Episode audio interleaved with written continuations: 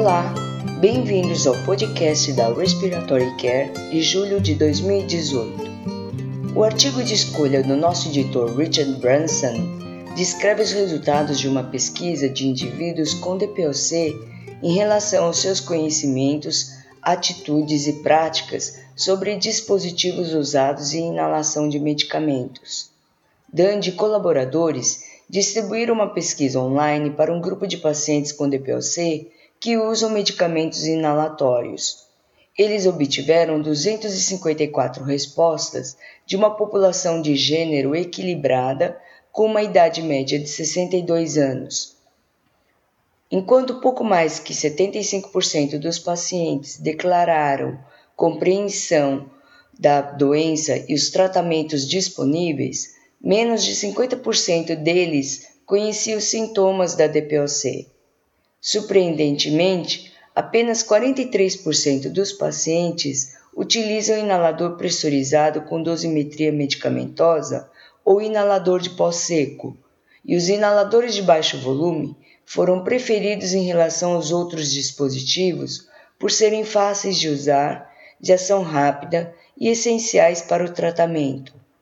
Surpreendentemente, os pacientes expressaram o desejo de maior educação sobre sua doença e sobre o uso de dispositivos para inalação de medicamentos. Brahman e colaboradores apresenta um trabalho que avalia os conhecimentos e as práticas de pneumologistas. Nesta pesquisa online, 80% dos 205 entrevistados se sentiram muito bem informados sobre o manejo da DPOC e o uso de medicamentos. Em conjunto com os achados dos indivíduos, 70% dos provedores acreditam que o inalador de baixo volume é mais eficaz na DPOC grave do que o inalador pressurizado com dosimetria medicamentosa ou o inalador de pó seco. É importante ressaltar que poucos pneumologistas entrevistados sabiam sobre a educação de pacientes em relação ao uso e à manutenção desses dispositivos.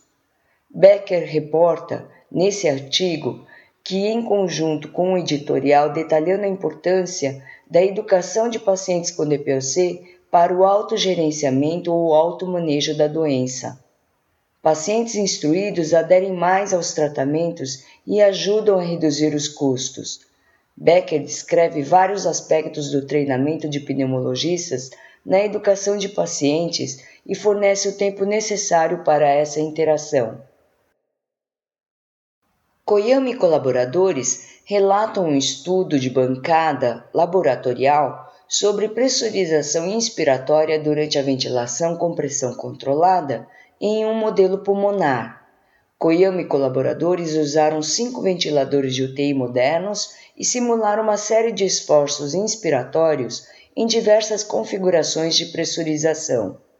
Os autores relatam que os mesmos parâmetros em diversos ventiladores resultaram em taxas de pressurização muito diferentes.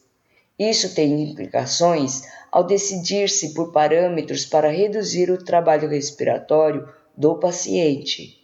Chatburn escreve um editorial para descrever as armadilhas dos estudos laboratoriais de modelo pulmonar e descreve o que esses estudos podem, de forma realista, concluir sobre o desempenho de dispositivos.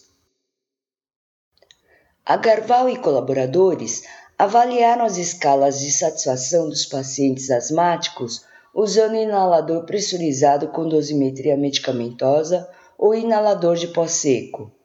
Em sua análise, os pacientes que usam o inalador pressurizado com dosimetria medicamentosa apresentam maior aderência ao tratamento e maiores índices de satisfação em comparação aos usuários de inalador de pó seco. Considerando os dois primeiros artigos dessa edição, devemos considerar se a educação com inaladores de pó seco mais novos podem explicar essas diferenças.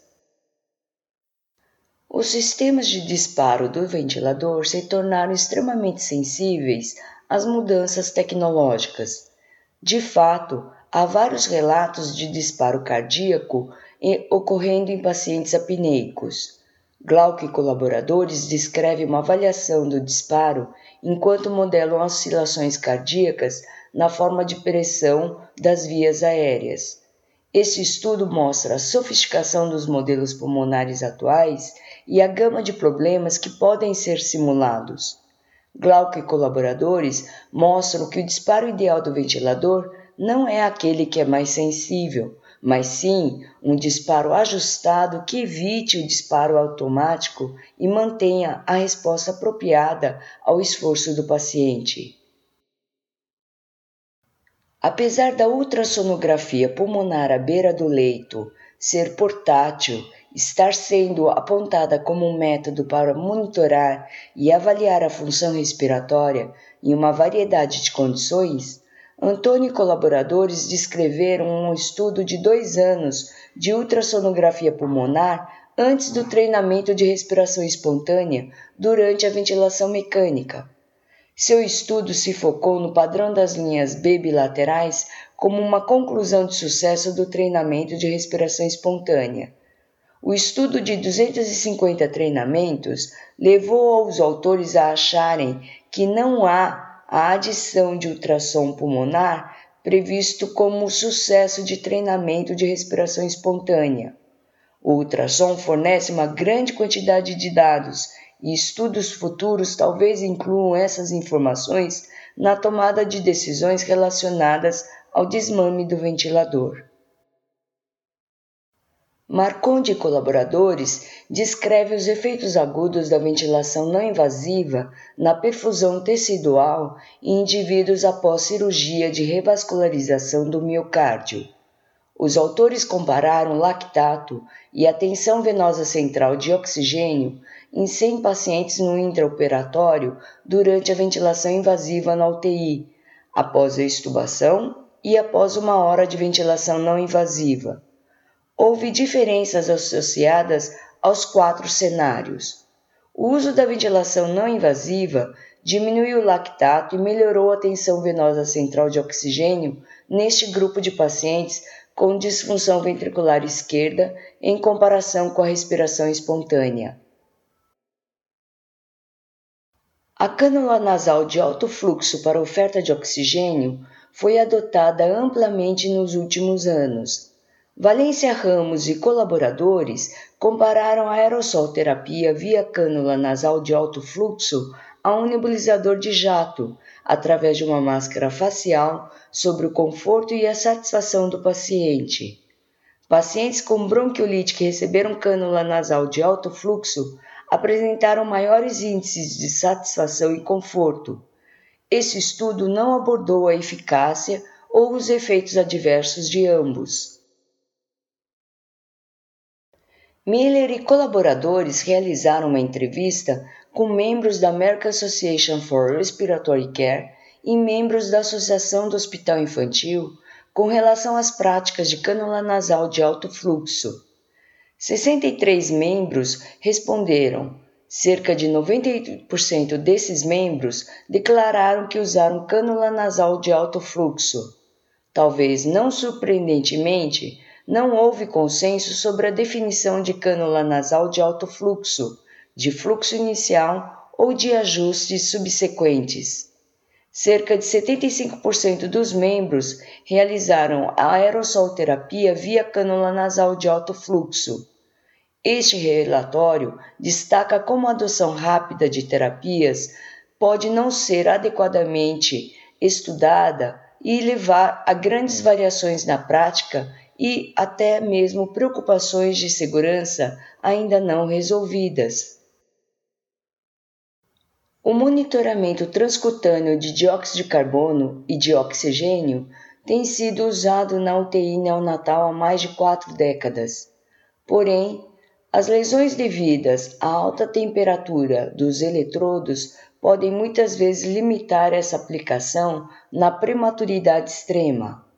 Jakubowski e colaboradores descrevem o uso de temperaturas de eletrodo entre 38 e 42 graus Celsius em um grupo de recém-nascidos prematuros. Eles relatam que a temperatura do eletrodo a 38 graus Celsius forneceu uma avaliação precisa de dióxido de carbono em comparação com 42 graus Celsius, o que não aconteceu com o oxigênio que não foi previsto com precisão.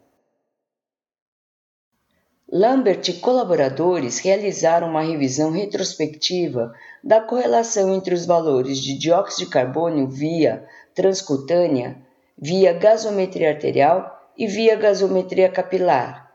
Em 912 medidas pareadas de 34 indivíduos, os autores descobriram que as análises via gasometria capilar mostraram menor variação e uma correlação ligeiramente menor com dióxido de carbono transcutâneo do que via gasometria arterial. Depois de contabilizar as mensurações seriadas por paciente, os amplos limites de concordância e a baixa reprodutibilidade levaram os autores a sugerir que as leituras de dióxido de carbono transcutâneo para prever o dióxido de carbono arterial é questionável.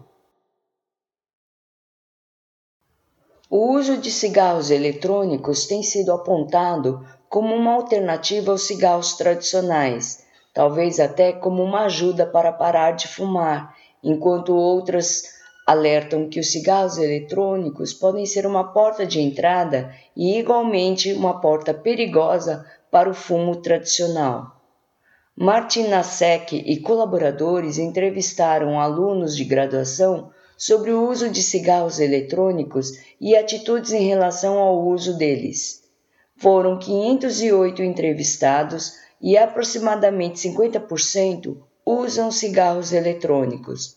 Os estudantes perceberam que os cigarros eletrônicos são menos prejudiciais do que os cigarros tradicionais, mas estes raramente são usados como ferramenta de cessação do tabagismo.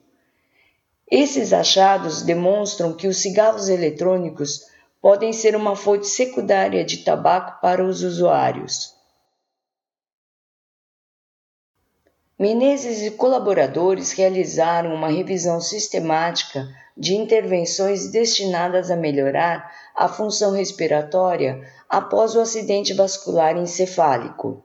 Menezes e colaboradores identificaram cinco intervenções para melhorar a função respiratória após o acidente vascular encefálico.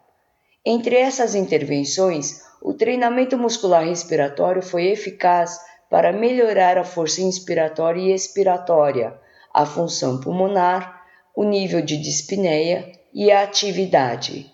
A revisão falhou em demonstrar qualquer eficácia dos exercícios aeróbios, respiratórios e posturais ou a estimulação elétrica na função respiratória. Para receber o conteúdo deste podcast e de podcasts anteriores da revista, por favor visite nosso website em www.rcjournal.com. Você também poderá se inscrever no nosso website para receber os podcasts de futuros volumes da Respiratory Care.